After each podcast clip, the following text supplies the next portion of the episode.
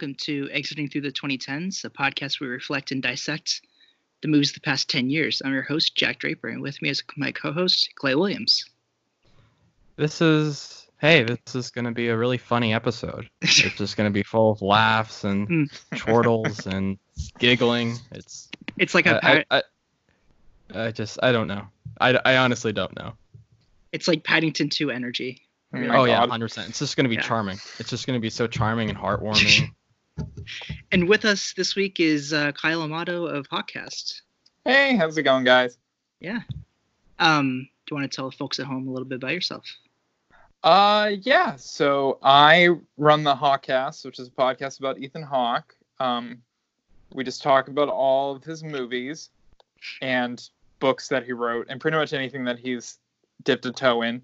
Um, I started it a few years ago just because I wanted to have a project and also an excuse to talk to my friends about movies. Uh, and we're just about wrapping up. We recorded before sunrise the other day.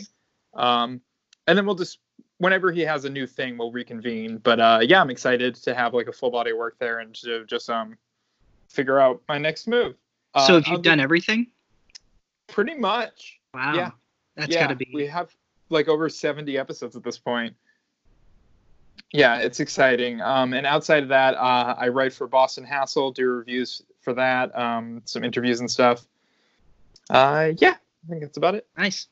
And you Why saved Ethan the poor Hawke? trilogy for last. Yeah, we did because it's good. Uh, and Great. because Ethan Hawke, um, it's a few different reasons. Because I like him. He's one of my favorite actors. Because I, I think that he, no matter what he is in, he always brings something to it. Uh, he's really smart and like actually like an intelligent person. From every interview I've read and seen him in, like he, he's constantly tr- he, he's constantly trying to find an angle for whatever it is he's doing. It's like how can what's interesting about this um he's on the board of the new york library so he like Oh, supports wow. books and shit yeah no he's he's just like a good person Yeah. and it's um he kind of has like the ideal crea- creative career because he hasn't had to do a ton of stuff where it's like so clear that ethan hawke's just doing it th- for the paycheck like he doesn't do what nick cage or anyone does because Yeah. because he's not uh, dumb and spending his money on uh, whatever Nick Cage does, like dinosaur bones and stuff. Hmm. I, he's someone who really cares about the craft of cinema, and I thought a way to tr- to make a tribute to him is a podcast where I insult him for half the episodes. so I love that tape episode where you're just like, this guy is. Yeah, I mean, I really liked Tape as a movie. It's just like Mm. His character is uh, yeah, it's questionable just at he's best. a crackhead in that. and it hits um, different in 2019 and 2020. Yeah, no, that Yeah. that's the thing. Yeah, um, yeah. What that was that like our third episode, basically. That's I was just- crazy. Yeah. Um, Did you go in order of like No. release? So uh, we did his first movie first, just because we had to start somewhere. Um, but we jump around a lot because I I base the schedule more on our guests than like a need to get certain Mhm. movies done, Mm-hmm. which is part of why we waited to do before sunset because I just want to have those last. Um, but it was basically like, oh, my friend Roland is in town. He was talking about this one. We're gonna do this when Mhm. he's here, and kind of build around that because uh, Mm-hmm. it, it's way more of like a hangout podcast than I expected it to be, which I really prefer. Um, but whatever my next project ends up being, I'm probably gonna try to have a little bit more structure. Uh, but yeah, I'm always gonna be happy to pick, cover whatever the hell he's doing next. Like he has a movie coming out where he's playing Tesla. It's at Sundance right now. Um, yeah, he's doing a mini series uh, based on the Good Lord Bird, uh, who was a guy who freed slaves. Um, and uh, the kid from uh, Boyhood is playing his son in it, which I'm very oh, excited that's about. funny. Yeah, isn't that fun? Uh, so he has a few things coming up this year, and it'll be fun. I kind of want to do like.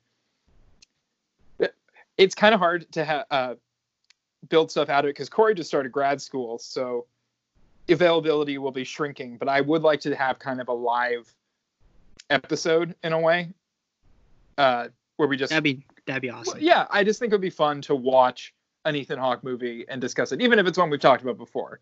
Like, I, it would be a screening of one of the good ones. It would be like Training Day or Gattaca or Mhm.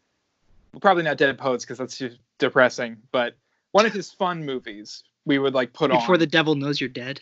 Ugh, that is a perfect movie. I'm waiting for them. movie. There's going to be an uh Horribly overlooked. yeah, there's Yeah. I forget if it's um Ar- Arrow or uh Kino Lorber, but there is a re-release coming out on Blu-ray for that, and I will be getting that. Oh yeah, absolutely. Mm-hmm. You guys could do commentaries too, like just talk about it. That over would be fun. First Reformed or something. Oh my god, yeah. What would you talk about during that movie? I mean, there's a Oh, lot man. to say. That's Paul true. Schrader's That's- pretty fucked up. yeah, because uh, Corey and I went to school in upstate New York, uh, so Mm. it really captures what it feels like to be up near Albany. Mhm. Um, like, I mean, one of my favorite parts in Per- First Reformed is just when he's giving a tour to the family that's clearly they were visiting a college nearby. Um, that's just like the vibe. It, it Yeah. rules. I love that part when Right. he's giving the tour, Mhm. and um and those kids are there, and it's like on a field trip, and one of the kids he's like, "All right, get in," and it's it's like so these slaves were in this bunker, Yeah. hopeless, tired, hungry, and it just goes on for a few minutes. Oh my god. and it's it's unintentionally funny, but because he's like around a few kids, it's Mhm. it becomes just so awkward and tense. It's Well, great. that's the thing about why that I still lose perfect. Sleep over First Reformed's lack of Yeah. tension. No, the, the, that's this thing about First Reformed is not only is it is like one of the best movies just ever made, it's hysterical. It's so funny. Yeah. I mean, even in its darkest moments, like um, is it my my friend Todd talks about this all the time of just the scene where he eats a single piece of sushi and he's like, I indulged in like a bit of fish as an earthly pleasure, and I was like, bro, like, it's Like, so I, good, I like so how the weird that the. Cedric and the Entertainer's in that movie though. and he's great in it. He Yeah. is. It's so excellent. weird. Excellent. I remember, remember- like I knew nothing walking into the theater, and Mhm. the moment he popped up, I was like, "Holy shit! Is that Cedric the Entertainer?" Yeah, it rules. You know, I remember, timely enough, a few Sundances ago, it was there, and I remember A24 tweeted out something. This is our Green Mile, and Oh I knew that you wouldn't say something like that without having it have some heft. And it's like, oh well, this is their Green Mile, then that must mean awards season Mm-hmm. play, and we all know how that worked out. Well, But, at least um, it got screenplay nom. Like, Yeah, but I mean, I feel like that's just this year's the Lighthouse cinematography, where it's like, it's very true. let's just throw some, throw them a bone. They participated enough. Mhm. Um, but yeah, no, I really enjoy Hawkcast a lot. Um, I just, I hope you know that it's a great, it's a great little thing. Thank you. I'm very happy to hear that. I actually had the idea before this to do Philip Seymour Hoffman cast because that's my favorite actor of all time. Yeah, that'd be fun. And unfortunately, we won't have many t- opportunities to talk about him on this podcast. But um, yeah, he, he just has I mean, a body you of work. Yeah, as- if you if you do Mockingbird Part Two or Mockingjay Part Two, that's his last movie. Is that really his, it's not Most Wanted Man? No, his last movie is uh, Mockingjay Part Two because it came out in um, November 2015, but they had filmed all this stuff in like 2013 or whenever. Mm-hmm. Um, and since it was split into two parts, that I think that's Don't worry. technically the last one. Do you Our, our master episode is going to be like eight hours. So. Oh, Do you yeah, guys I mean, wanna hear a scoop? that's. Do you guys want to hear a scoop about Mockingjay Part Two and Philip Seymour Hoffman's um, involvement? Because so I have someone. I'm friends with someone who is very close with Jim Gaffigan, and apparently there are a lot of scenes that Philip Seymour Hoffman was not able to film for Mockingjay Part 2 Mhm. So apparently they came to Gaffigan interested in maybe recasting him as that character. Huh. It fell through, and they probably did, and they considered and they reconsidered not to do it, but that Wow. apparently was very close. I think That's Gaffigan was interesting. supposed to be in Fargo season three Yes, he was. as well. Okay. Yeah, I. It's Poor like guy. the only insider information I've ever had. So I so I'm cherish keeping it. it close to the vest. I have some, but I can't talk about it on the podcast. So. Off mic. Off mic. um, yeah. So Did I you ever feel like- consider doing a different another act after this? Uh, so I kind of do a Laura Dern one with my friend, but that's harder to do because our schedules do not line up as well as Corey and I do. Because Corey and I live uh, three blocks from each other, um, so it's it's pretty convenient. But my friend Elizabeth lives down in JP, and her work schedule is a little different. We're trying to rededicate ourselves to that, um, and it, it's pretty fun. But uh, no, I do have an idea for my next podcast, but I have to solidify things before I can have it on the records. But I can I can let you guys know when we're done. If you do a Hardy cast, you have to make me one of your co-hosts. okay, good to know. If you do a Tom Hardy podcast, you just have to. It's like the law. Just Yeah. just let you know. I can accept that. Yeah, luck means a lot to him. Uh, J- Jack, are you dying, bro? You good? Yeah, not good. Oh, no. Yeah. Suddenly went You- down the wrong pipe. Oh Another goodness. thing that's gone down the wrong pipe is this movie, Twelve Years a Slave. Oh my god. Yeah. Speaking of joking, uh, yeah, it's we're gonna It- we're gonna joke around how depressing and nightmarish this film is. I, I put this in my. We're gonna Are- we're, are let's you let, let's let the man recover. Oh my gosh. Oh god. Um. All right. So I don't. This is I've I've I've never been actively like concerned going into one of our podcasts, and it's Mhm. not because I'm like I was I'm worried about um. Hmm, I'm not worried about how we're gonna speak about it, or I'm worried on how how to hmm, how to basically have a conversation out of this movie. I'm I was just mostly worried just because like this is depressing and I don't know if I want to watch this. Mhm. Um, and I was like I I almost considered not watching it and just going in, just trying to remember um what like the first time I saw it, which was years ago, Mhm. years years. Yeah. Um. When when did you both uh, Yeah, first see so- it? Like where? What was the context for that? Do you want to go first, Clay? Yeah, I saw it. I must have seen it either right before or right after it won Best Picture. Okay. Um, Hmm. and I was and I was that was the younger time, and I think I watched it with my mom, and for some reason I didn't I forgot how traumatic it was, and I'm and when I was watching it this time, I'm like I watched this with my mother. I just was like kind of shocked, like this happened, and I and it wasn't as uncomfortable as I remembered it to be, um, or it was more uncomfortable than I remembered it to be.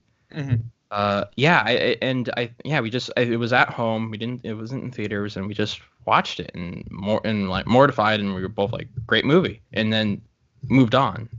Um and it's just been i don't know i have a weird history of this movie. Sometimes i feel like it's it's one of those movies where i'm kind of surprised it exists because it's so it's like the penultimate or the real personification of an accurate way and uh, the best way to depict slavery.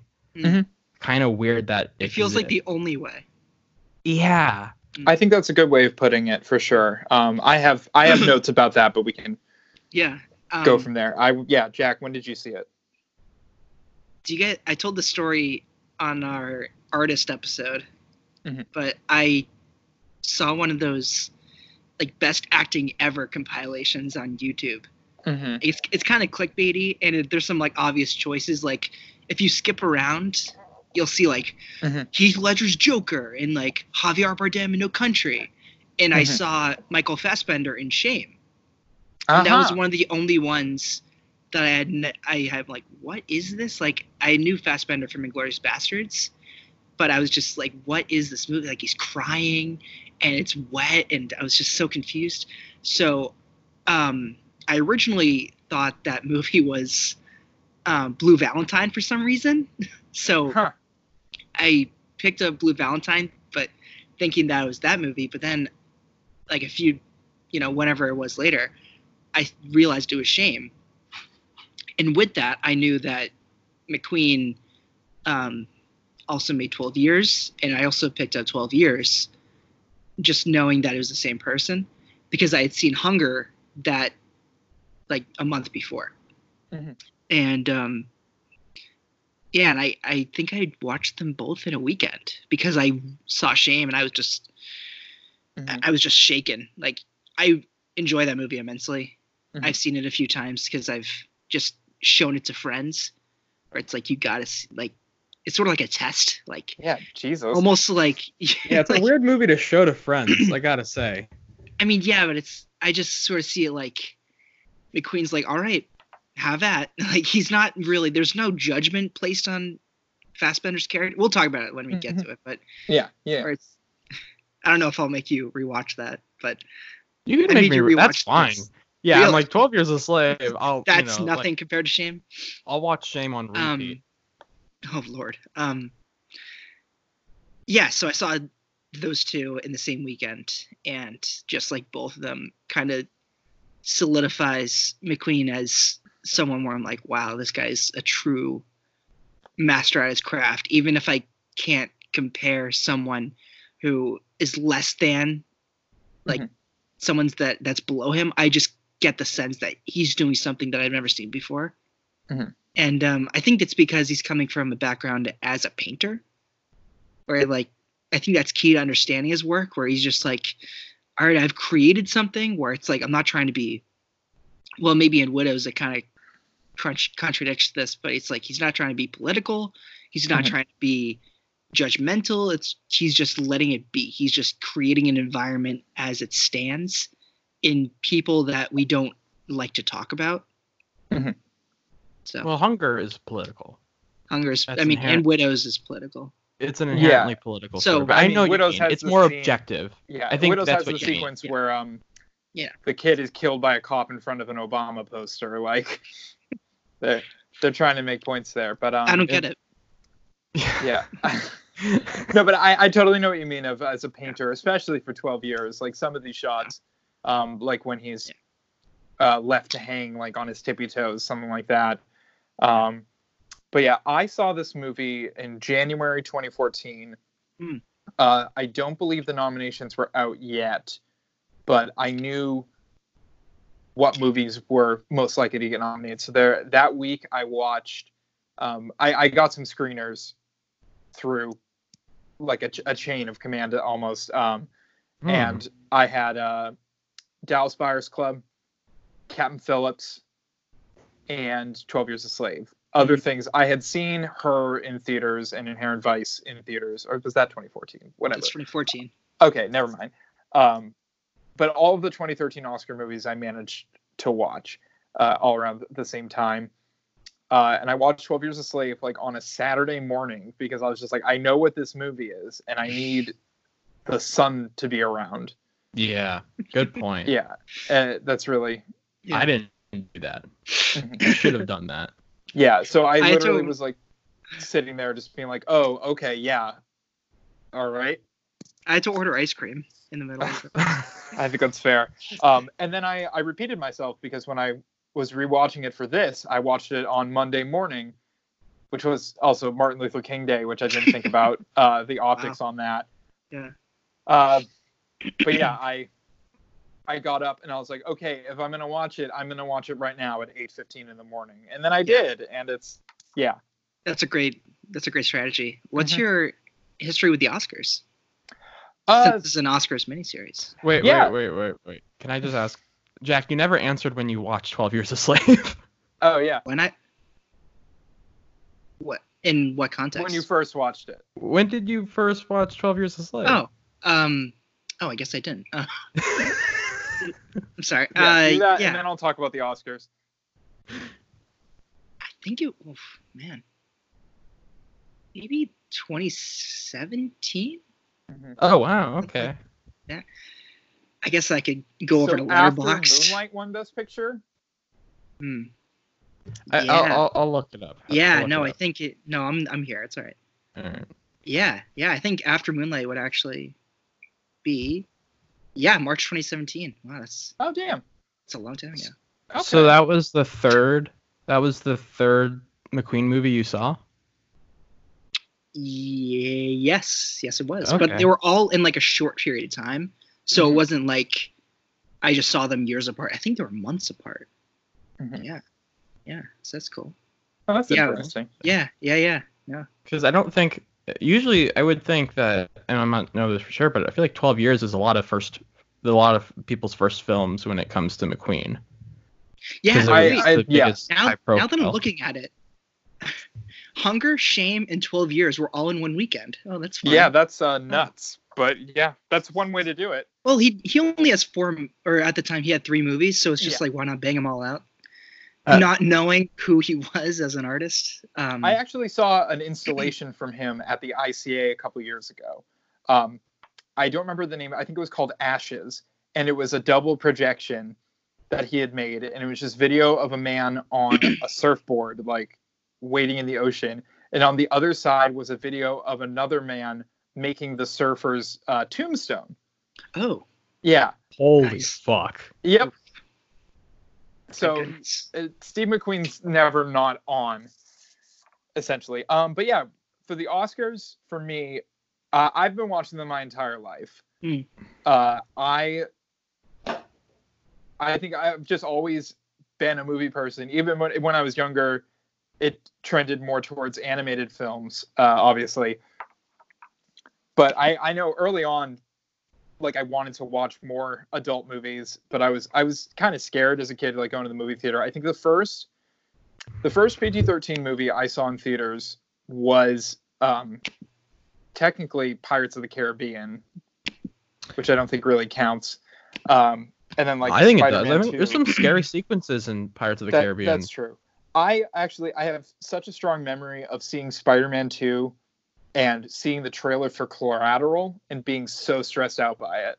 Like I thought Collateral seemed like the scariest movie, and I had never seen it until last year. And I was like, "That's one of the, that's fucking rules. That movie's amazing." Um, I'm looking at my Collateral poster right now. Oh, there you go. I love that. I fucking love that movie. Yeah. Um, so I think I, I think the very first year where I really tried with the Oscars was 2008 because that hmm. was the year that Slumdog won, and that was I was excited that it had won because it felt like one of the first times I watched something before it had won. Mm. Um, and then from there, uh, 2009 was the year that they expanded, uh, and I watched all of those like Precious, Up in the Air. Uh, and ever since then, I, I'm I'm not an Oscar completist because uh, a lot of bad movies get nominated, but I usually try to watch all the Best Picture winners. Yeah. Except I still haven't watched Vice and I haven't watched Ford versus Ferrari. But good. Yeah, exactly. I don't I don't feel like I. So Whoa, wait, wait, wait, wait, wait, like... wait, wait, wait, wait, wait, Vice, sure. Don't watch it. Ford versus Ferrari actually rules though. I'll watch it. I just like didn't want to watch a car. I just didn't want to watch a car movie. Yeah, please um, don't. I, I wasn't feeling wait. a car movie. Um, no, that's Jack. Cool. You like yeah. Ford v Ferrari? What is this? No, what I'm is just annoying you. I'm annoying you. um, but yeah, it's fine. It's fine. I yeah, I love movies, so I've always yeah. liked the Oscars. Last year, I watched all the Best Picture winners that I hadn't seen, which was about 50, um, which was a bad idea because there's a lot of bad movies. Mm. But I hope that helps put it in perspective. Oh, like when I'm I think I saw that thread. Yeah, that's in. Yeah, that yeah. was an interesting project. Yeah. Mm-hmm. It, I was I was happy to do it. I like uh, I like being a completist for things mm. uh, that look insane on the outside. Um, but it helped put a lot in perspective, and I found some great movies out of it, mm. uh, like All About Eve, things like that on the waterfront.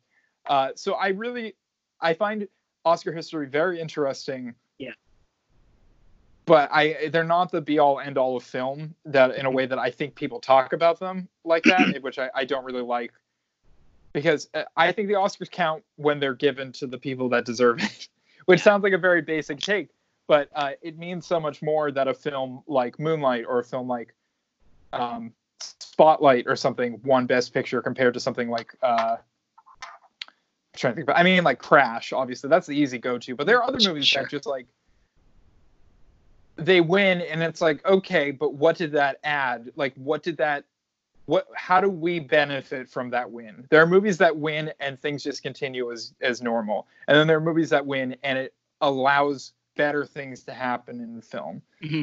like i think always... we're yeah we're gonna see so much from having something like moonlight win. Yeah. Mm-hmm. And I think I'm one to believe that if you're nominated, it sometimes means more than if you win, mm-hmm. because that's what people that aren't focused on film 24 7 they tend to look at. Yeah. So, like, for example, Willem Dafoe being nominated for the Florida Project, mm-hmm. I think that brings attention to that movie, even if he doesn't win. Mm-hmm. It still draws, yeah, it still mm-hmm. draws eyes. I think yeah. it's a yeah, it's a great point. I just think anything, anything the Oscar touches, it can illuminate it, and it's better when it's things that that will benefit from it, mm. like the Florida Project or this year. Um, yeah, I'm trying to think like what are the acting nods this year that I was Pain really excited about. Yeah. well, yeah, exactly. Pain and Glory is probably the best example out of the acting nods. Um, I'm just happy uh, Little Women's doing well. Yeah. Things like Parasite. that. Mm-hmm. Parasite, obviously. It's I funny mean, that you bring knobs up... this year. This year were pretty boring. Yeah, exactly. And the acting wins are going to be boring. They're, they're, we yeah, we already know what's going to win. It's not even. Yeah, might as well hand them the, mm-hmm. the hardware right now. You know. Yeah. Um. But yeah, 12 Years a Slave winning, I mm-hmm. think is a great win. I think so, it's a, a great movie. Do you remember this narrative? Do you remember this year well? Like, do you remember if it was the front runner all year or if it had what was the two horse race it was up against? I'm going to pull up the list so I don't so I can out of turn. I have it up if you. If oh, I'm just gonna pull it, it up just so I can look at it too. Okay. Um, so I remember very distinctly. I thought it was going to be Gravity. Mm. Yeah, I was gonna say, oh, isn't yeah. it? Wasn't it Gravity v Twelve Years a Slave? Wasn't that yeah, the two horse race? Yeah.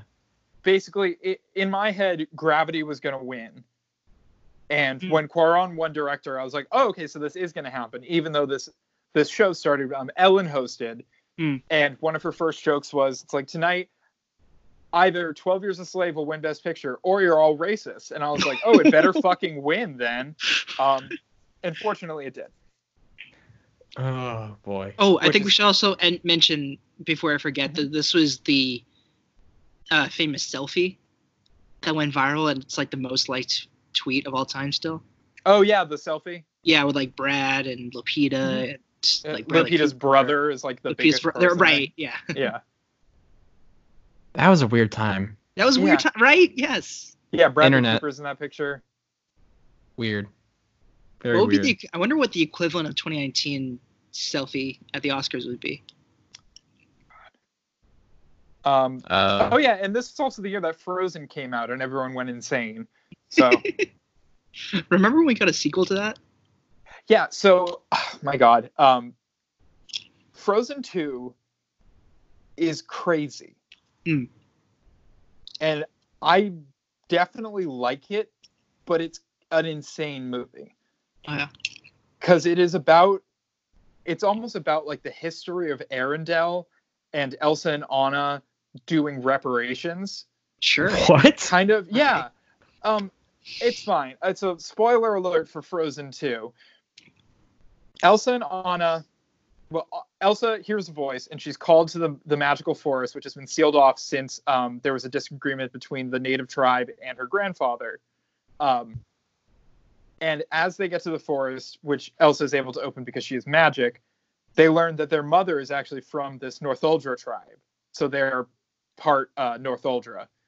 Um, and when so Elsa goes to basically a magical cave co- called Ahtohallan, where she is able to witness the history of the world made out of snow, um, and like visit memories of the past. So she learns that her grandfather actually wanted to genocide the Northuldrans, and the magical spirits protected them.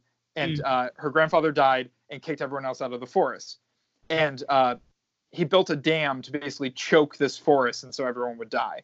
And so Elsa Holy was shit. yeah, so Elsa has journeyed too far into Ahtohallan, so she freezes to death, but not before she can send one message to Anna of snow and it gets to Anna and Olaf who are in a cave after Elsa like got rid of them because Elsa's like I have to do this by myself because she's stupid.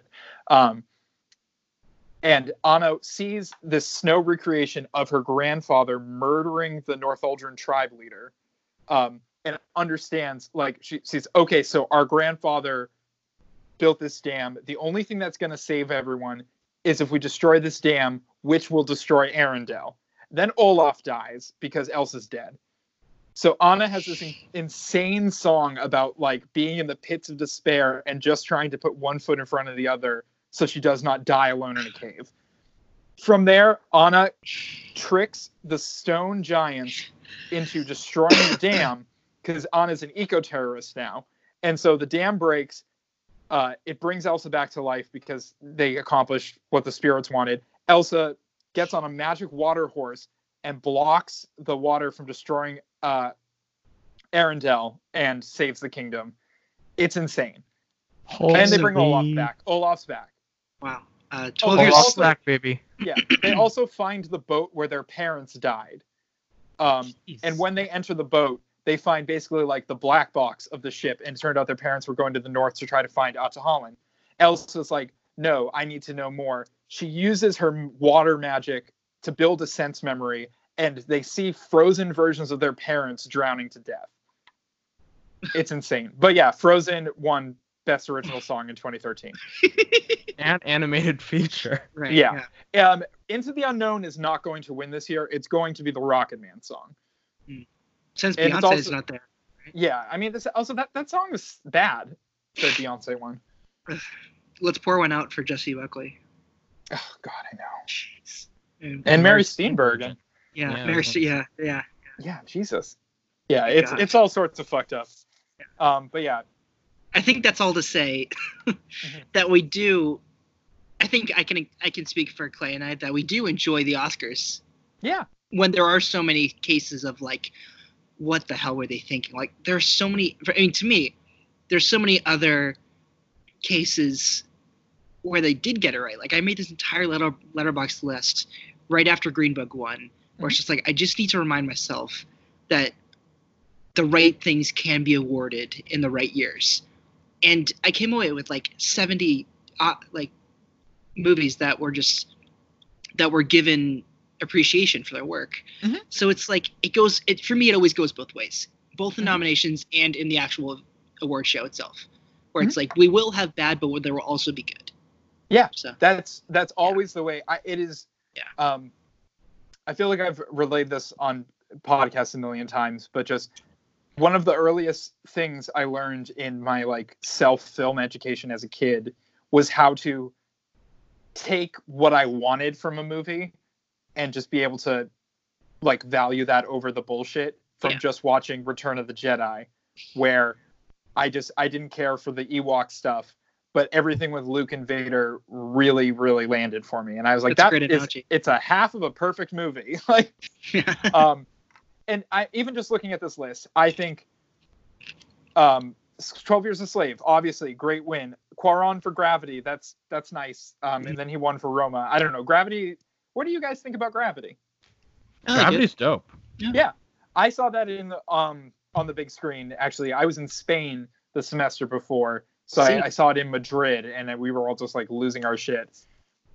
Someone Um, asked me what would be a great triple feature, and Mm-hmm. it took me a while, and I'm like, something that come to mind were like recent space movies where First Man, Ad Mhm. Astra, and Gravity.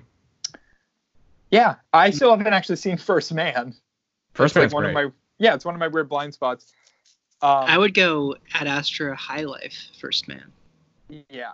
Yeah. Ugh, God, fucking High Life. Unforgettable. It's, it's Honestly, nuts. I think High Life is more. I would. I don't know. Well, I guess that's. Well, actually, that makes sense because all they're all about fatherhood. Mhm. Mhm. Oh, you know that's I right. completely forgot that Sally Hawkins was nominated for Blue Jasmine. Oh, that's funny. Yeah. I It's so weird that Gravity won the most. Like one. I mean, maybe not weird, but it won seven. mm, Yeah, it got all the technicals, right? I'm It's- sure it seems like it would sweep. Yeah. Gravity, It gravity, basically gravity. Oh, the Great Gatsby got production design, which okay. Sure. Yeah. Okay. gravity, gravity. So then um that means Okay, so uh 12 years got 3 cuz it got best picture, supporting actress and 12 years a slave uh, for uh adapted screenplay. Lupita. Okay. Yeah. Yeah, Lupita is um oh man, we gotta yeah. talk about Lupita soon. Yeah. Yeah. Uh, Um, I mean, yeah, we should just talk about Lupita because I do have something to say about the arc Yeah. of her career. Um, Um, yeah, you can go. yeah, so Lupita's obviously amazing in this. Fresh out of what was it, Yale, where Mm-hmm. she where she studied. Um, I remember immediately being like, "Oh, this is amazing! This is such a good win because now I will see her in everything." Uh, and then I didn't. Mm. And uh, she's in some random stuff. I still haven't seen Queen of Katwe, but I know it's supposed to be good. Yeah. Um, It's like this Disney thing, right?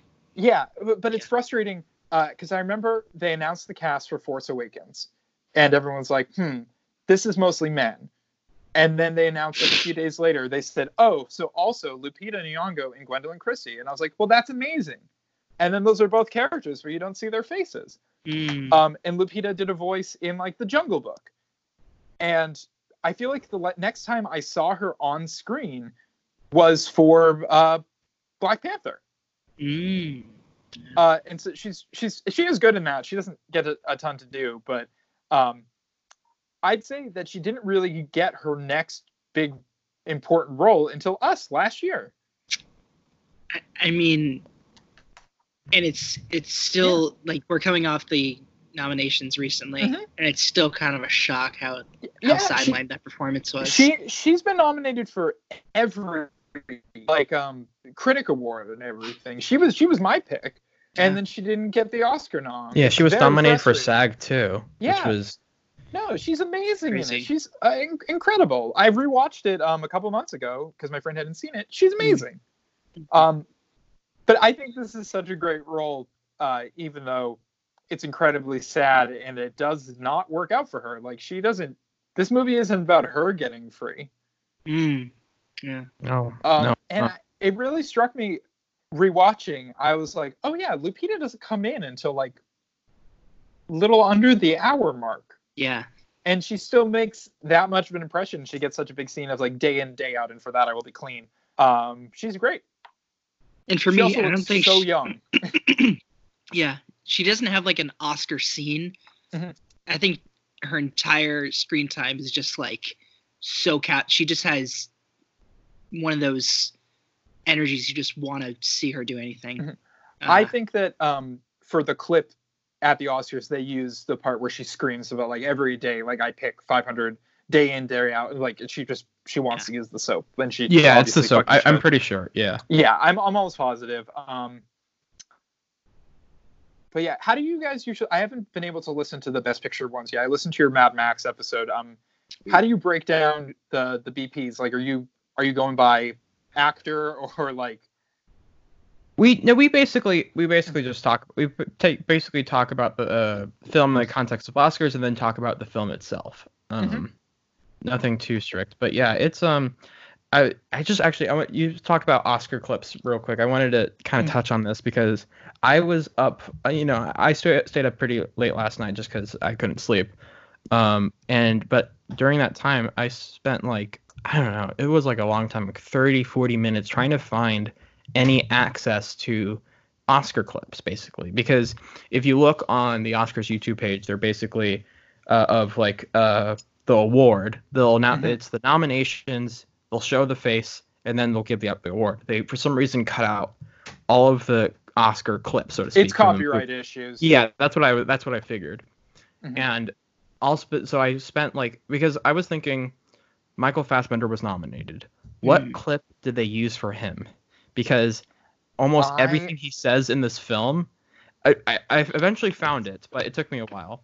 Uh-huh. Um, but I was gonna I was thinking the reason why I was curious because like almost every time he's in the film, he is saying some of the most racist shit possible. Yeah. And like, wh- where did they? What clip do they pick out? Uh, where he's either not saying the N word or whipping somebody. Did they pick when he's like kind of chasing him? No, that's what I Mm. thought. But what they so I had to look on YouTube for like the full Oscars presentation to actually find it. And it's and it's when um he asks Solomon to whip Patsy, and basically and when Solomon's not necessarily doing not going um as hard as he wants him to, he pulls out the gun, puts it to his face, and says, you know, and, and basically does the scream of like you know Mhm. whip her, whip her, and of course he drops an N bomb in there, and they had to bleep that out. And I'm like, okay, I guess, but Why? it's it was yeah, it was the most showy. It was the probably the showiest of his performances. I mean, not Mhm. showy, sorry. It was his most um Oscar-y of his performance. That clip. Mhm. So I'm like, okay, that makes sense. But it took me so long, and also I couldn't find any forums where people talk about which scene gets picked. I Mhm. was, and I think that's kind of a tragedy because I love the Oscar clip. I love the acting noms where they just pick one scene and they put it to represent the entire performance. Mm. And I basically had to like look tirelessly to find it. And I was Mhm. kind of, and I'm like, that sucks. I feel like we all should just know. Like there should be a list or something. Did you see Judia Tales? Um, no, I did not. No, I, I guess I was just really because I just was like, what scene do they choose for Fassbender? He's just it's there's he just says some of the worst things imaginable. I just don't know what they put on ABC. yeah, I am almost positive that Ejiofor's scene is like him talking to his family at the end. I think they were like, we got to get around. That's the most emotional scene too. Yeah, So- I, I'm almost positive. I, I, I can't be sure because it's been seven years, but I'm almost positive that's what it, what it was. Which obviously he's great. you're right. Yeah, he's amazing in this. Obviously, Oh my god. I saw him most recently in. Let me double check. I'm almost positive that he was one of the guys in. uh da, da, da. Yeah, he was in Maleficent, Mistress of Evil. oh, and he was Scar in the new one. That's stupid. it's interesting how both he and uh, Lupita got roped into Dis- the Disney machine Yeah, because I mean they've both been in like the st- like Lupita's been in the Star Wars trilogy and and Jungle Mhm. Book and he's been in Lion King and Maleficent sequel. and Like, she's why- in. Uh, she's an MCU character, Oh, and true. Yeah. Is in Doctor Strange. Oh my, yeah. So Yeah. maybe They it's just the Lord amount of of actors Yeah. that they can gather together, but it's well, like it's interesting. Yeah, looking at the cast list of Twelve Years a Slave, it's it's Mhm. enormous. Like everyone is someone. Bill Even Camp. like, yeah, Bill Camp Bill is great. Camp. Even Garrett Dillahunt shows up. Scoot, Scoot's at the Yeah. beginning. My Scoot. Taran Killam. Um, Taran Killam's so weird. He's Paul this. Giamatti's in it for three minutes. Yeah. Like, Our second Scoot McNairy Michael Kenneth Best Picture Williams. winner. Mhm. We were talking about our second be- uh, Scoot McNairy oh, because Best he's in Picture winner. Yes, yes, Yeah. yes. That's right. Uh, I love him. I We're gonna have would him- be in more things that I want to watch. We're gonna have a Michael Keaton double feature coming up with Spotlight Birdman. That's very true. Sa- Sarah Paulson. I Mhm. mean, it's character actor galore. Paul Dano. Yeah. I want to say again, Cumberbatch, Paul Bill Giamatti. Camp. Bill Camp. Yeah, Bill's Bill's great. Bill was so good in Dark Waters. Like he's always every time he shows up. Like I when I saw um Joker, I was like, oh my god, it's Bill Camp and Shea Whigham. Like Yes, I that was the Shea best part. that was Shea when I was Whigham. like jolted awake during that movie. Alfred Woodard. Mhm. Alfre frickin' Woodard. I, Alf, I forgot that she was in it. Uh, Her scene is great. I love Oh yeah. She's so good. Mr. Shaw. What happened to Clemency? I just think um it's Neon marketing. and all of Neon's money went to Paris. Parasite. Yeah. and that was the safer bet for them, which I understand. Um, but I mean, I, What's I've that heard movie she's about? great in it. It's about like the death. Um. It's Death Row. She's a Death Death, Row. Row. person Yeah.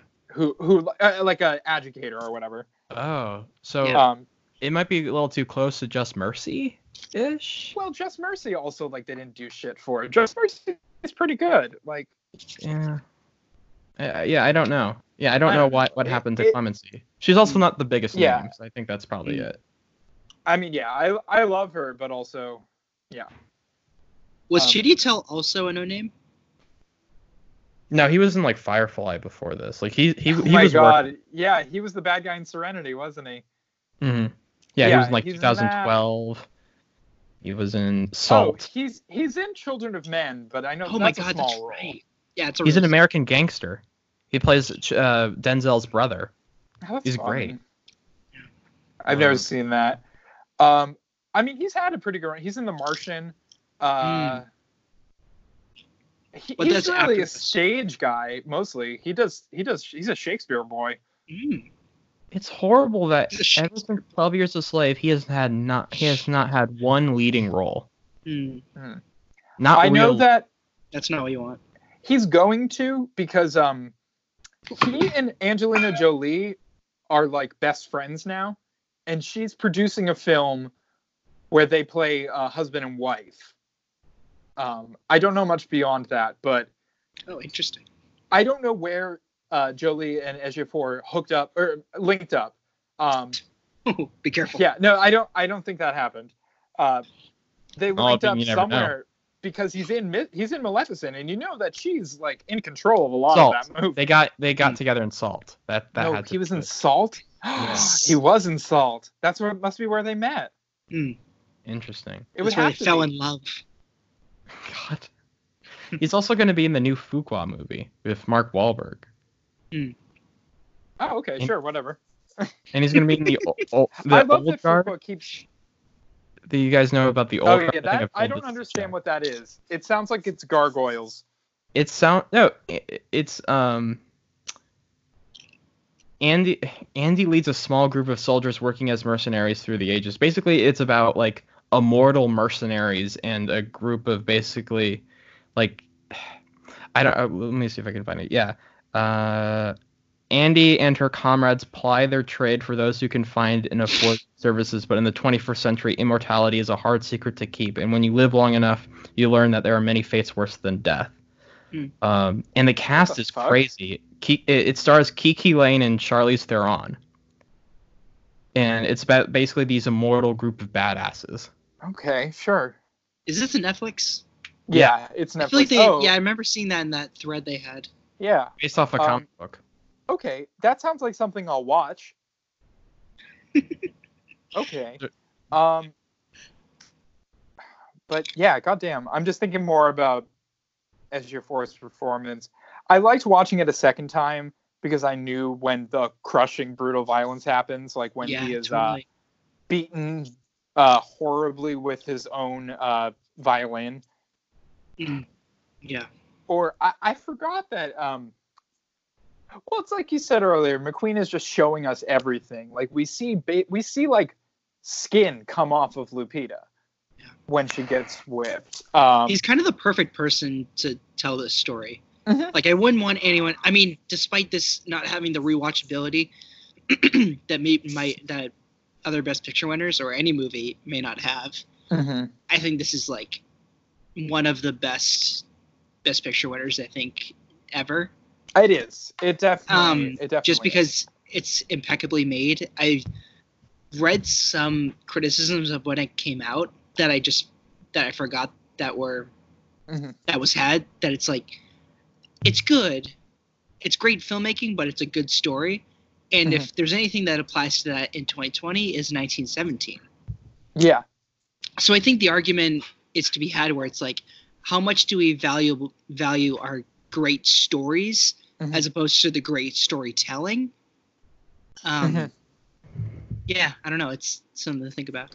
I think that's a good point. I, I've always I've always ranked it as one of the better Best Picture winners because it is very worthy. But I think it's it's important to note, um, there's kind of a perception that the Academy has of like what stories are worthy, and we have this, which is a slave narrative, and then also um, Cynthia Erivo got nominated for playing literally Harriet Tubman. Mm, um and it, it it's important just to to note that like while yes this is a, fan, a phenomenal movie it still fits within what the academy is willing That's to true.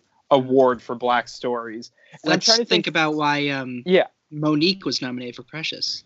exactly Yeah, um or precious being nominated at all true. uh, lee daniels is a I complicated mean- person And the thing and the thing the, the most troubling thing with Lupita not getting nominated for us, people Mhm. say, Oh, it's because it's a horror film.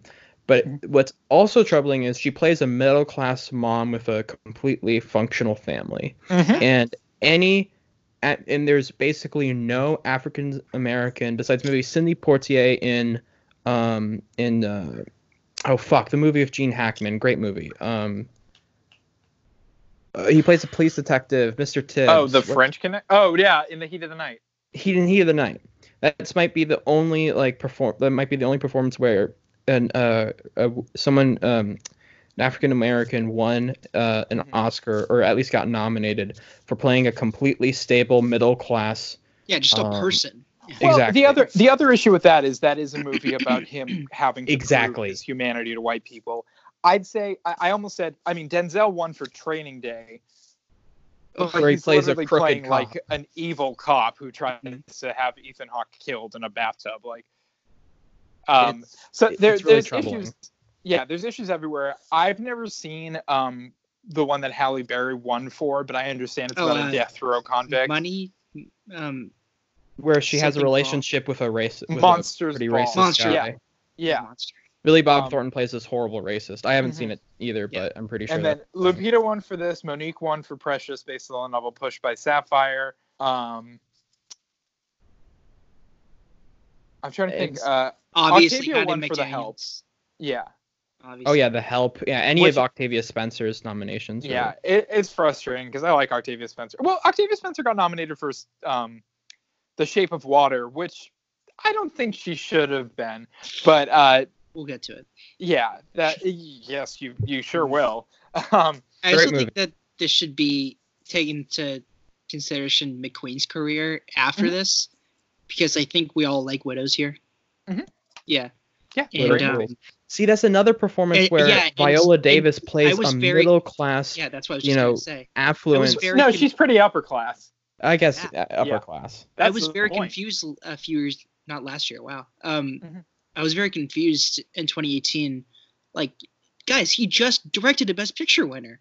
Like, what? Yeah. What's going on? Why is this being lost to Bohemian Rhapsody? And maybe it didn't make so much money, Mhm. right? I think s- I, didn't, I don't think it made that much. I think it's the type No, of movie it is. it didn't do because great. It's because people. I think the crit or the Maybe it was read Ritter. on it people had was it's too like people think it's too dumb for smart people but people uh, but people also think that it's too smart for dumb people that was the big read that people had on the film was the reason and even though that's not true because it's Mhm. not it's not too dumb but it's it's trying to play like it has this political commentary while also being maybe a, more of a straightforward heist film while also having these interesting relationship dynamics while Mhm. also but it's so it's it's playing with a It's lot quite an it's quite an ambitious screenplay. Yeah, Yeah, and I love and I love it for that. I do too, but it's I'm not, it's just not the movie exists. or the Academy. Mhm. Yeah, I completely agree. It's there's nothing like it, which is another thing. Like it's like it's different, but Heat wasn't nominated for Best Picture. I don't think. No, I would be surprised. It was nominated Heat. for zero Oscars. Goose Yeah, egg. exactly. he didn't get Goose shit. egg. and like I just think those kind of Heat's a perfect movie. exactly, and that didn't get any nominations. Of course, different, totally different movies, but I Sure. still think it's that kind of, it's that genre it was put into, and also it was so long after 12 years that people I feel like just kind of like, oh I yeah, see. Steve McQueen. Yeah, like he, he Yeah. still exists. Yeah, yeah, yeah. Um, but yeah, no, this movie is just fantastic. I think. Mhm. Um, I would say sh- that this should be shown in like high school, but even then, I I steered to the way of caution because Mhm. it's just in in the way it's relentless. It's relentlessness. Um, you know what? I'll still say it. Yeah, I think it should be shown in school. Just I- I so agree with that. And I, I think it is. Yeah, it, it's such a good conversation um, Yeah. film of just if you're talking to like a group of like affluent affluent high school kids, it's like, what do you think about the way that the white people act in this? Like uh, rewatching, I was kind of struck how they make plantations feel like another planet. Or yeah, McQueen does. I, I like it. Like what you said.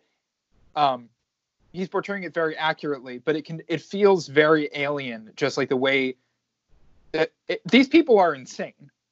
And I think the movie does a good job of showing how normal it is for them to own other people, just like right.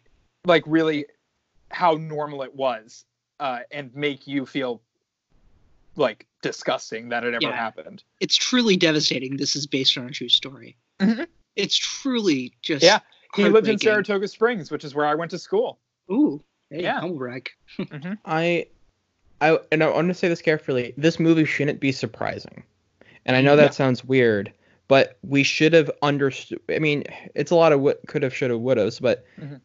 we should have understood the actual weight and depravity and um, inhumane, disgusting acts that were being taken before this movie but a lot of people just didn't realize. And of course, if film is a very different medium. It's much more visceral. You get much more of a perspective from film. Mm-hmm. But it's interesting um, that it took so long for this kind of movie because.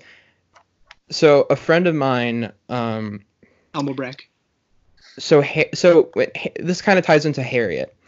Harriet has, and I had no idea about this, but um, a black friend of mine told me about this that I kind of was shocked by was apparently there's this huge boycott of Harriet, and there's this huge like there's a whole bunch of controversy, and I just didn't know because not many people were talking about the movie, at least in mm-hmm. my in my um group. I think all, in all of our groups. Basically, right? Like there was, it didn't make much noise. I was. I don't really know very, who saw Harriet. I did see. Eve's I don't know Bayou anyone that saw week, Harriet. Though. And Eve's Bayou is amazing, mm. and that's a black film that's not about slavery that was ignored.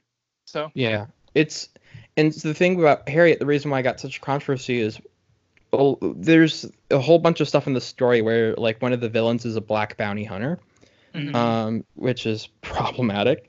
Eesh. It's PG it's PG thirteen and sanitized.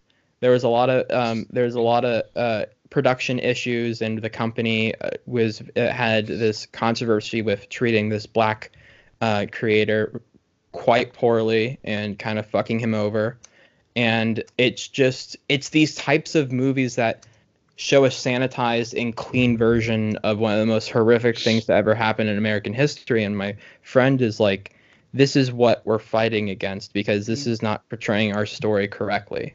Yeah. And this is this is the depiction that undermines everything that we've been trying to teach we've been trying everyone to learn and teach mm-hmm. the world. And I just I was shocked because I'm like I have just not heard about this movie, and that's kind of telling. I mean, uh, one, it's maybe telling about like the people I listen to, but it's also telling of the industry as a whole not focusing on the sto- of these like issues that we just don't care about. Mm-hmm. I mean, and in a I've, few episodes from now, we're going to be talking about Green, Green Book, Book yep.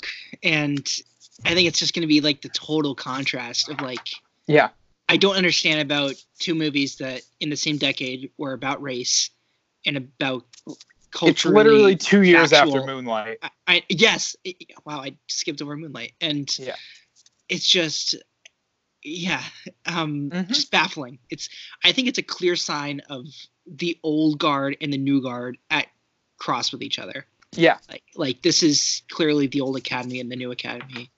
Mm-hmm. Yeah, I don't it'll know, be I don't know what they what the, what are they interested in. I mean, we mm-hmm. know the kinds of stories that they favor. I mean, just look at the nominations this year. Yeah. But at the same time, it's it's like it's really just baffling. Yeah. Yeah, it's the if they continue uh, acting like this and acting like one uh, black nomination is okay, uh, they're just going to prove themselves irrelevant, and then we're all going to stop paying attention to the Oscars. And just like for a slave movie, Mm-hmm. Someone pointed this out that almost no black actor has been nominated for not either playing a criminal, a poor person, or a slave. I it's, guess um, I haven't yeah. I haven't seen um, what was the Denzel got nominated in 2017 for that Roman J. Israel film, mm-hmm. which I've not seen, but I think he's a lawyer in it. Yeah, no, that's right. I and think that's and one. He's also a criminal. It's, okay, yeah, no shit. Um, well, fences. Fences, he was nominated. He's a bad person in that. Viola won for that. Um, and she just plays. She's wife in that. Um, Poor broken family. Yeah, I, I feel like that's a little different because she's not. I, I think it's I think it's a little different too, but it is mm. more of the they're in they're in the bad part of town. They have to deal with financial struggles, mm-hmm. and I mean that's a I mean, lot of movies. It's an August Wilson play, so like yeah, it, it it's and I'm not saying that that means all of the nominees beforehand uh, nominating black actors is irrelevant because of mm-hmm. the. I'm, I'm not saying that at all. I mean, most of them deserve it, but the idea of those are the only ones is sobering to say the least. I yeah. think if there's one person that comes to mind that kind of defies these rules of people of color, but even then he doesn't he doesn't totally sway to the other direction, and that's Mahershala in Moonlight. Oh, um, yeah well, he's a yes, drug he does. I was just yeah, but I think he's a drug dealer with more depth and mm-hmm. uh, affection for uh, for the story, even. But I find that to be a Trojan horse, though. Screen time. Yeah, yeah, I'm. I mean, I'm just trying. I'm trying. I mean, you could make sucks. a point it, about it Green sucks. Book. Yeah. You could make a point about Green Book, how maybe that's like how he's playing, but it's also that movie is surrounded towards his the his mistreatment. Like again, it's like kind of this Sidney Poitier thing, an exceptional. We'll get, we'll get to it. Uh, we'll uh, yeah, yeah. We don't have to keep talking about Green Book. yeah. Um. Yeah, I, I, I guess it's just, just it is interesting. It is yeah. interesting that this movie in the context of slave narratives, because I mean, Roots is I mean it's before both all of our times, but Roots was mm-hmm. a, ba- a big thing for the culture, and you know, and but unfortunately, then you have movies like Amistad that was directed by Steven Spielberg. You have, mm-hmm. you know, Beloved, I mean, which I also watched this week as an accidental double feature. Beloved. Beloved, yeah. What did I say? Beloved. Oh. Yeah. Yeah. Um, I mean, yeah. I also just watched. Weird Beloved. movie. Weird movie. Well, that's the thing about it is it's an extremely faithful adaptation of that book. Mm. Um, yeah, yeah, we don't need to. We should not get into Beloved right now. Um, what was I going to no. say? Oh, I, I had. Um, this was another question I have for you guys. Where do you stand with uh, Pitt in this movie? Hmm. He's based off a real character. That's yes, the thing. That That's, is true. If if he wasn't, fuck this. I, I don't want to say fuck this movie, but if he wasn't, I would have been it would have been horrible, honestly. Yeah. And that was my big Green's thing. not that like, kind of guy, though. He's not. Thankfully, he's not that kind of guy, though. Mm-hmm. Just. Oh, I think Pitt is one of, and funny enough, I mean, and you know, Plan B produced it. Oh yeah, I mean. Well, that's what Plan B does. Plan B produces like a ton of uh like people of color, and um, I can pull up like the list of yeah, movies just outstanding. Oh yeah, Brad Pitt has I become mean, one of the best producers in the business. Yeah. Mm-hmm. Yeah, and I'm and I'm crazy. really glad that he does that. I can't wait I for him to win an Oscar. Yeah, I know that's gonna be nice. I'm happy for him. Uh, I found it less distracting this time, and I tried to pay more attention to the performance. And I do like the way Solomon tiptoes around it. Of just, it almost feels like Pitt's character Samuel Bass is trying to tell him without telling him, "I'm not like these people." Mm-hmm. And Solomon is like, I can't tell if this is true or not. Right. It's too good and to then, be true. And then it's once he finally figures out a way to ask, "Where are you from?" and he says that he's from Canada, then he's like, "Oh, I can get out of this." Hmm. um, That's a good point. Mm-hmm. I, I didn't think about the Canada part, but that actually makes more sense because he mm-hmm. probably felt more comfortable in. I mean, also he's been to Canada, so he probably knows the culture a bit better.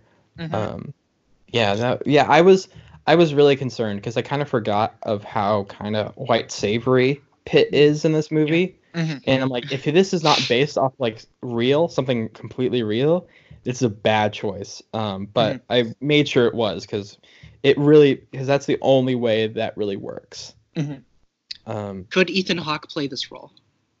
Yeah. Uh, yeah. Yeah, he could. I mean, Pitt's good, but he's not like this is not like the greatest performance he's ever given. No. I think it's I think because it's Brad Pitt, it offers some subtextual evidence that I just want to trust this man. Brad mm-hmm. Pitt is so rarely someone that you can despise. Mm-hmm. And um, it's even more convenient that Solomon looks at him as I just like a gateway out of out of this hell. Mm-hmm. yeah. I also love the um, the the characterization that he was a violinist because mm-hmm. of the contrast. Like he was he does so much with his hands with the craft and the playing of the violin, and then going to the cotton fields. Yeah. And then like how much his hands, I'm sure, just so shaken from that from that mm-hmm. act. Well, and he's forced to play the violin while a family is being separated. Yeah, it's oh man, that scene's just yeah, not yeah, good. It's not good. Horrifying, and that's when Cumberbatch shows up. Yeah, and Cumberbatch uh, is an interesting character too. Mm-hmm. Based off a real coward person. is what he is. Yeah. yeah. But it's based off, and funny enough, the book apparently was much more favorable to um, Ford Cumberbatch Cumberbatch's mm-hmm. character. That was actually a criticism was that he was portrayed more uh, villainous and cowardly than in the actual Mhm. book. But I think that makes sense because McQueen, even though maybe that's not the direct intention of Solomon, I Mhm. think McQueen realizes that there's this is there's no excuses in this. Yeah. Yes, like yes, he's a um, he's not as mean as Epps, but he still owns slaves at the end of the day. And I think that scene with the mother saying like you're still you know you fawn over him but you still you still need don't forget that he actually owns you and that he is part of this problem. Mhm. and i think those scenes really matter because it i mean it's very i don't know if i'm saying this right but it's very contextual. It puts everything in this like it's the reason why this is like the movie about slavery because it does- it really covers a lot of things which you're um, jack you were talking about 1917 that's my problem with 1917 is that it doesn't cover that actual depth it doesn't explore those kind of topics like 12 i Which mean we haven't different talked about, movies by with the way. different topics um i mean we might who knows No. Yeah, it's true actually. Yeah. Oh yeah. Because we're gonna do the best pick whatever wins this year. Oh well, there you go. Oh boy. I mean, I would love to cover Parasite. Looks like it's becoming even more possible. Yeah, it's either going to be Parasite That'd be or ideal. 1917. So I think like good, good luck. gonna win. It's But either then again, gonna I thought Rick was gonna win last year. Yeah, I if mean- Parasite wins, it's totally going to shake up my rankings. Um, and I'm trying to see. I if Parasite wins, I think it just gives Sam Mendes the director trophy. Yeah, which who cares? That's fine. No. Sam Mendes is Whatever. a good director. so- Yeah, I like him. I I think it's fine. He's fine. Yeah. He's a good. He's a good director. I'm just gonna say it's for Skyfall. That it wasn't for 1917. It was Yeah, really for that's Skyfall. fair.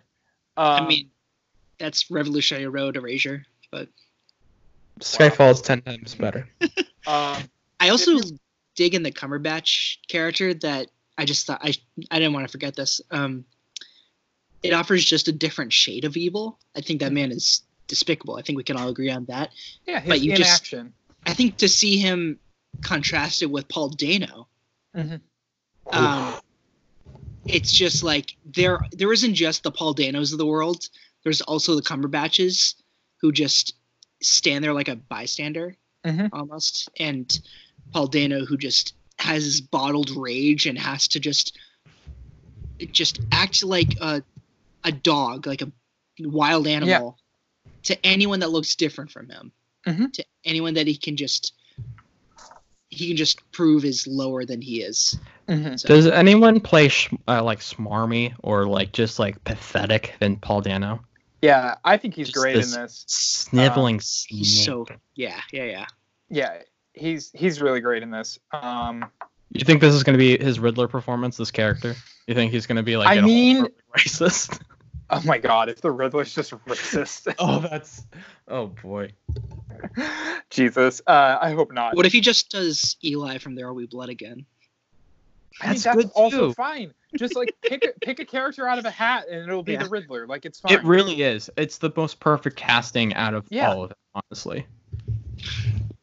I, I, I mean, I, bel- I love him as an actor. I think he's Mhm. sensational. I'm not Yeah, trying to demote his Yeah, you are. his his thing. Yeah, You hate him. You have a horrible hatred for Paul Dano. and We all know this. God. Yeah, he's so fucking good. Um. prisoners. Yeah, are you kidding me? Oh yeah, exactly. Um. What Yeah, are you gonna I- mention, Kyle? Uh, I'm looking at my own uh, best picture ranked list, which I made. I think I've like pretty much solidified my top ten, and I have uh, 12 Years a Slave up in the top five, just because. What's number one? It's undeniable. It's Oh, number one is the apartment. Oh, interesting. Yeah. Billy Wilder. Ah, Yeah. ah, ah. The thing about the apartment is it is easily one of the best movies ever made, and it is one of the few times that the best movie ever made has won Best Picture.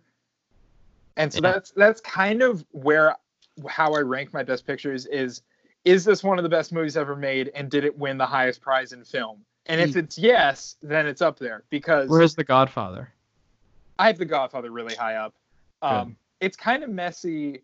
There are probably things I should move around, but my top 10 right now, um, I have On the Waterfront, um, Yeah. All. About Eve, uh, Return of the King, No Country, Midnight Cowboy. Number five is Terms of Endearment. four 12 Years a Slave, uh, three Silence of the Lambs, Mm. two Moonlight, and one Yes. is The Apartment. Perfect. Is that your favorite Wilder? Uh, yeah. I haven't like seen a a ton of them, but I don't think anything is going to beat The Apartment. I love Sunset. And Mhm. have you seen Sunset? No, I've not. Oh God. I, I got to get there. I'm gonna finish. I have a couple directors I'm finishing up. Then I'll probably move on to someone like Wilder. I'm gonna finish um Scorsese and Cassavetes, and then I can move on. Do you want to dunk on Jack right now? What? have you not seen The Apartment? He hasn't seen any Wilder. Oh, you freak. No, I just I've seen Some Like It Hot. I mean, okay. So that's oh, one. okay, fine. Um, yeah, just watch The Apartment. yeah, I will lend you my copy of The Apartment. Just like get it done. yeah, yeah, yeah. Fucking loser. Yeah. Okay. Um, Um, yeah. yeah. I- oh, that's great. probably have to go soon. So Okay. Let's uh let's Yeah, how much longer do we have you? Um, what time is it? Uh, it's like six thirty. I can, I can probably do like another like ten minutes probably. Okay. I should Let's just probably get back up to Somerville. Uh, let's let's go. The uh, way we end all of our podcasts is um, or episodes, I should say, is what was your favorite scene of the movie? okay. And I have one, and this is a Yeah. hard. And I was watching this, and like, I don't know how to choose a favorite scene because it's hard to like like this movie, and that's a Mhm. weird. Like, I put, I think in my Letterboxd review, I said this is the greatest, most unwatchable movie I ever made, and I hope I never watch it for the rest of my life Yeah. Sure. Yeah. it's um it's like it's okay this is gonna sound weird but schindler's list is more funny than this movie like schindler's list is much like an easier watch than this movie I would like to bring something up before favorite scene. Do you guys take into account rewatchability what after you watch something for the first time?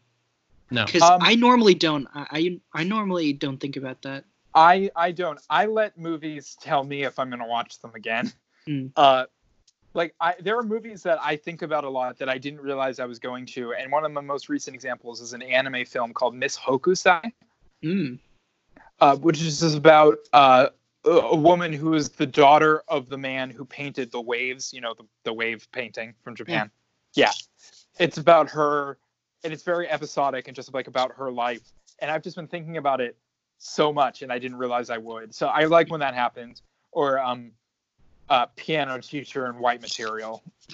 Great. Just picks. Yeah, movies that get stuck in my head. anything so with Isabelle I- Huppert. Really. Yeah, it- oh, my my main bitch. Um, but yeah, like Twelve Years a Slave. I remember after I first watched it, I was like, cool. Now I don't have to watch it again. And then when you guys asked me to do this, I was like, okay, fine, I will. And then I watched it again. And I was like, okay, all set. Like, never yeah i'm We're never done. Yeah. watching this again Mhm. and this is it's it's a perfect movie yeah, I don't And I don't mind say that, that I own this. I don't mind that I own it either. neither do i i own it Yeah, as well yeah, yeah. It's, it's something to own because it's to show appreciation sometimes i own movies that i'll never watch again but Mhm. i like to own it just to show my appreciation yeah. Yeah.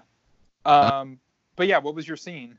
My scene is the quieter one, but when after the the drunkard rats on um, Solomon Mhm. to uh, Epps, and Epps brings him out and ha- has his hand around him. It's the middle of the night, walks him around and like says, "Yeah, this guy rat you out. What are you gonna do?" And how Solomon just basically on the spot lies to him perfectly, has all Mhm. this reasoning. Where would I get the paper? Where would I get the ink? I have no Mhm. friends. And Chiwetel sells it so far. It's the most quiet moment of the movie. Maybe not Mhm. Quiet, but it's such a quiet moment of the movie where two characters are in this deep conflict. But it's and it's Fassbender is so menacing, and Mhm. Chiwetel is just like so like. It also shows the intelligence of Solomon and how and his willingness to survive, and it's just an amazing scene. And they like stare at each other. They're so close Mm. and their dynamic is incredible. They, I mean, they're just both amazing fucking actors. It's I love that scene. I would rewatch that scene just Yeah. because I think it's that's so quiet and it's This is just a truly amazing. excellent ensemble. I think we should also mention that. Oh, Yeah, so I mean, good. we've got we've done like a performance review, but still, it's it's just an amazing. Ensemble. exactly. Um, yeah. So what would yours be, Jack? it's, it's kind of a hard. che- it's kind of It's a cheat, hard. but like the ending. Roll Jordan roll. I Oh, think it's wh- when they all sing together. Oh 'cause- yeah, in the grave. I think or- it's pe- yeah. Um. That might have been his Oscar clip. Oh, oh, that's interesting. I can't That's a good remember. That I, that might be. Um, I think it's kind of a catchy tune, first of all. Mhm. Um, but also this is something that just unites these people Mm-hmm. that it's it's like they've all been tried to be separated this entire time and uh, dehumanized.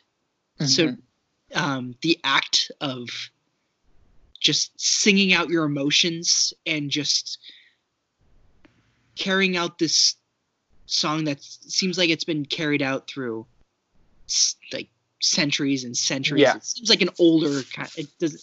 It didn't seem like someone wrote it right there. You know. Yeah, a hundred percent. I yeah, that, I think that's it just choice. seems like it's something that brings them all together.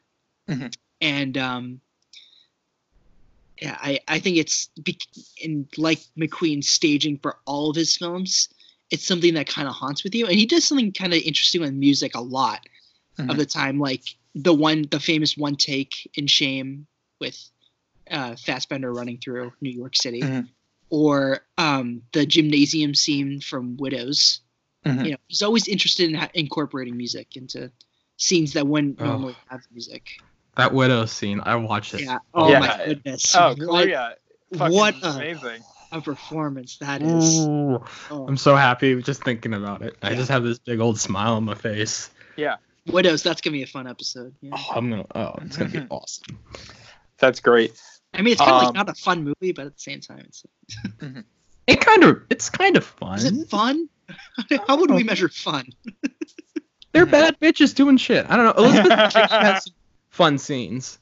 I think. didn't Elizabeth realize- Debicki is my favorite performance in that movie.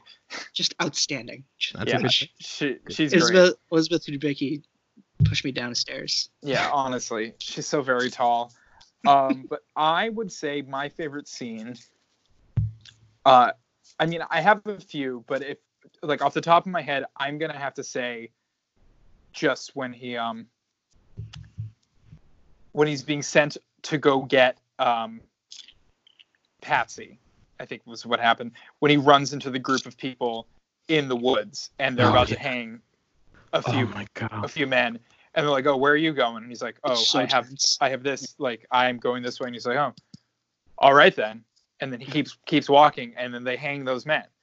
And it's Chiwetel just- is so Yeah. good. the It's like, casual you should've- cruelty of that is just a complete nightmare Yeah, and like they kick him in the leg yeah well this is also DiCaprio's year and Di-. DiCaprio's my pick Oh, that's. I mean, I love this performance. A good year. But that's i a mean good like year. fair 2013 is right up there with 2017, where I just I think this Mhm. decade is amazing. I think Yeah. Dallas Buyers Club took too many awards for it to be the best. Totally. Yeah. oh boy it sure did Um, what a mess that thing is yeah. Um, but yeah, no. I That's usually like Jean Marc Vallée, but it's Mhm. Um, Yeah. Also, I mean, I the ending is. I put sobbing. I mean, the ending is so cathartic and so emotional of him just yeah and meeting it's his like family. i'm it's so sorry like for everything that My my and it's like appearance. there's nothing to forgive like oh my god. it's the And, like, perfect amount of his sentimentality, where it's like the rest of the movie was like the opposite of sentimentality. Because it, yeah, it earns it. It earns it. And I mean, I, one more thing. I feel like a lot of the nature shots were very Malick. Mm-hmm. uh, and like like thin um the thin red line and stuff like that where he like how it shows these plantations um and you're talking about the scene of uh, at the in front of the grave i love that wide shot of all of them gathered together they're just like this small gathering of them Mm-hmm. and they're surrounded by the entire planta- plantation you see the shitty graves that they ma- uh, that are um like the very makeshift graves that are allowed on the plots it's just like Mhm. very small and it shows the disrespect but it also shows like how how together they are because they're just so scrunched up together in this big world Yeah. hmm McQueen Uh-huh. and Sean Bobbitt are like one of the great cinematographer director collaborations of our time. That's that's great. Yeah. um i want to mention two more things and then we can go um because I, I know you have you have to somewhere to be kyle um the score not nominated which is insane by hans zimmer is amazing Oh, it's I it's, was it's blown away by the score this time. It like Yeah. it makes it's so it's incredible. Like the score when he's on the riverboat when he's about to get sold, and like ha- and how it shows like when they're showing the propellers or whatever, and the score just booming and being this tense, horrible, gut wrenching um thing with like I mean Hans had I mean Hans is very like bass and very menacing and like you know he used a freaking razor to get uh, a razor on a um chord and I think a ba- on a um, cello chord for the Joker like he Hmm. the dude's metal Oh Jesus. um I think we can. Yeah, we've all seen Christopher Nolan movies. We we know how Hans Zimmer works. he's so good I mean but that's the thing he's not doesn't even just do Nolan I mean this is the opposite of a Nolan movie I yeah, mean right. He this is- scored Nancy Meyers movies. Yeah. exactly the man's the man's a G and he Yeah. should always be a G What piece of Um, music always comes to mind for me is when Solomon was finally cut down from that tree, and Mhm. it's like this buzzing noise that plays throughout that scene, Mhm. and I think it's like this confrontation between Ford and Paul Dano. I mean, yeah, Ford is Cumberbatch, and and they have just have some exchange, and just like boom, like it's Mhm. oh man, it's very eerie. It's kind of like how insects and bugs will kind of make that noise during the summertime, but like Yeah. heightened. Ugh, hate it. totally. So I wanted to end. Uh, we can start plugging after this, but I wanted to end on uh, before we even uh, decided to do the Best Picture miniseries and see this movie. Uh, there's this great article uh, from Robert Daniels, um, a film writer who is great. I admire a lot. Um, he did, uh, you know, he did a list which might, which doesn't always produce the greatest writing of like the top 20 films of the decade directed by black filmmakers Mhm. and I and he has this excerpt for 12 Years a Slave that I think is uh, quite powerful. In 2013, the award's triumph of 12 Years a Slave felt like a victory in empathy. Never mind that it somehow took 150 years and an elevated cinematic lens for a mainstream audience to engender us with compassion. But while Northup does survive on my rewatch, I wondered if we see him, if we ever see him live. In fact, the snapshots of his prior and afterlife beyond slavery's brutality arrive with awful brevity. When mm-hmm. is Sol- when is Solomon allowed to just exist in the film or otherwise? This weighs even heavier considering Lupita Nyong'o, uh, Nyong'o's role as Patsy receives the brunt of the narrative's hyper-realistic violence, uh, viciousness, and violence, a burdensome emotional load to carry. Much of my resistance probably doesn't stem from the film itself, but my but from my changing expectation of the var- varieties of black stories that could be told. Furthermore, it's telling that we've not received many films detailing slavery since. That speaks to the picture's honesty, realism with a point of no return. And as the earliest Best Picture winner directed by a black filmmaker, like many firsts, 12 Years a Slave unfairly lies in the in opposition to the expansive breath it begot, when it Mhm. really exists as the first beautiful inhale of what was to come. Wow. Sheesh. I think it's just brilliant writing and Yeah, Yeah. you should definitely link to that in the episode because I want to read that.